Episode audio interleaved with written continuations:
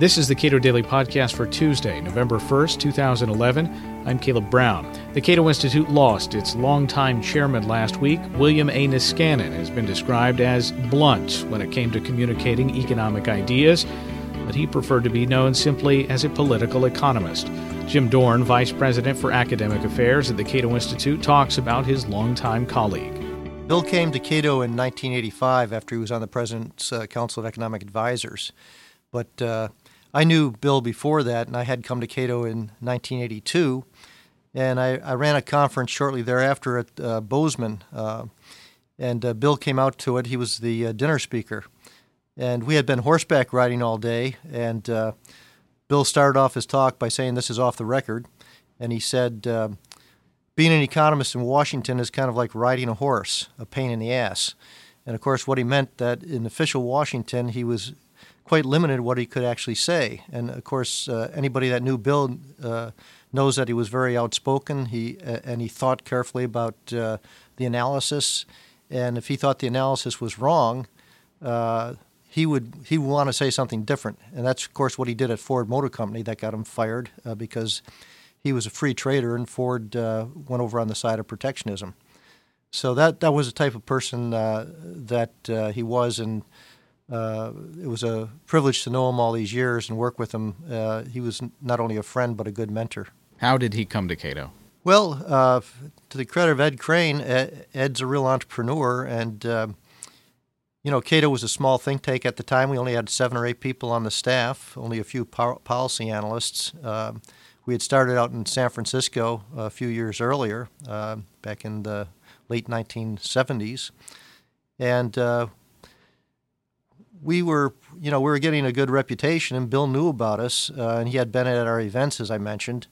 Uh, so Ed uh, tried to persuade him uh, when he was over in the old executive office building. His his office was about the size of a football field. Ed would uh, go over and talk to Bill and try to convince him that uh, he'd have a lot of leverage at Cato and he could do a lot of things. He'd have a, a free mind to speak his you know speak his piece and so on. So Bill, of course, had a lot of opportunities outside Cato, uh, including the academic world and the private sector and other think tanks. Uh, but one day, without announcing anything, uh, he came over to Cato, uh, walked into Ed's office, and said, "Well, where's my office?" Uh, Ed just re- related this story to me, uh, you know, a couple days ago. so that's the type of fellow he is. You know, he, he, he thought about it. He made a decision. He came over.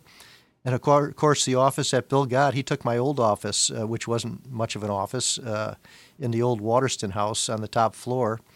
And, uh, you know, it was a relatively small office, uh, but uh, he didn't complain. He went right to work. In fact, when he was writing his book on, on, on Reagan, which uh, got an award from Business Week, it was an excellent book. I watched him write it basically. that was pre computer era and uh, he had a uh, yellow legal pad and a very sharp pencil, and he'd sit at his desk smoking his pipe, and I'd come into the office, uh, knock on his door, and you'd see pu- smoke coming up, and Bill would be writing, and he wouldn't look up until he finished his sentence, and then he'd put a a period there and drop his pencil and look up through the smoke. but he, he was writing on this yellow paper in pencil, and the and as I came in over the next several months, the pile of yellow paper would get higher and higher. And he was a wonderful writer, uh, uh, unlike many economists. he knew how to write, and uh, he w- he wouldn't change many words. You know, I, every once in a while I see him cross something out, but he was a very careful writer. What were some of the more academic things that Bill wrote that, that really stuck with you? Well, Bill, of course, uh, was active in the Public Choice Society. Uh, he wrote he was on the editorial board of Public Choice for many years, but he had a much wider uh, uh, field of subjects that he was interested in. At heart, he was a constitutional political economist. Um, he, in fact, his last book on Reflections of a Political Economist uh, says a lot about what he was doing. But I, two of the articles I like in particular um, that he wrote for the Cato Journal. Uh, one was on the undemanding ethics of capitalism, and the other was on the soft infrastructure of a market economy. Now, the latter, uh, actually, he um, he discussed basically that capitalism has undemanding ethics in the sense that what it rests on is an exchange economy. So social interaction takes place through voluntary exchanges based upon the consent of individuals. It does not depend a lot on what he called the scarce commodity of caring.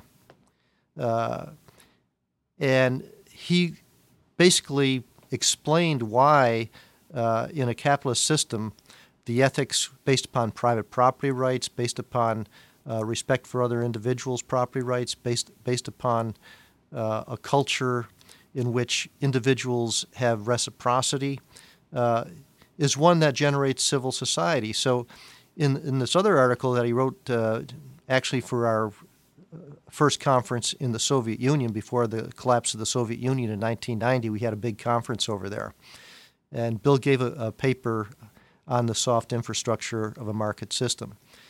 And he said most economists in the United States never paid much attention uh, to institutions, except those people that were in comparative economic systems. Uh, so he really didn't get exposed much to that idea. But on reading Adam Smith and, and some of the classical liberals, he came to the conclusion that uh, the institutions were critical. And he called them the soft infrastructure of a market economy. And what he looked at basically was the legal system, including uh, uh, transferable property rights and contracts and so forth, and transparent accounting system. And of course, prices have to reflect uh, opportunity costs, so you need competition and property rights. Uh, and then, third, uh, he looked at culture, the impact of culture. And that was a sort of a general term for informal uh, arrangements that influence people's decision. Uh, and he thought that the a culture of responsibility would be uh, the outcome of a private free market system.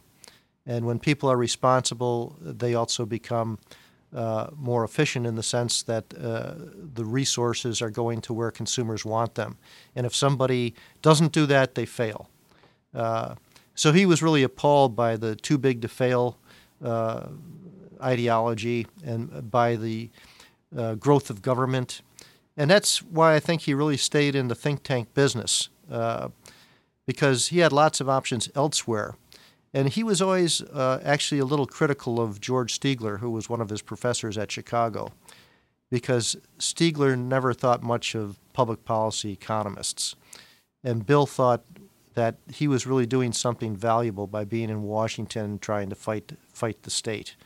Uh, so I think that's why he liked Cato so much because we're such a principled organization, uh, believe in limited government. Uh, and in fact, when he published his Reagan book, uh, when he wrote uh, a little message at the front of the book for his friends and other people that were t- getting the book, um, he quoted Adam Smith. and he said, uh, All you need for a smoothly functioning society is peace, easy taxes, and a sound administration of justice.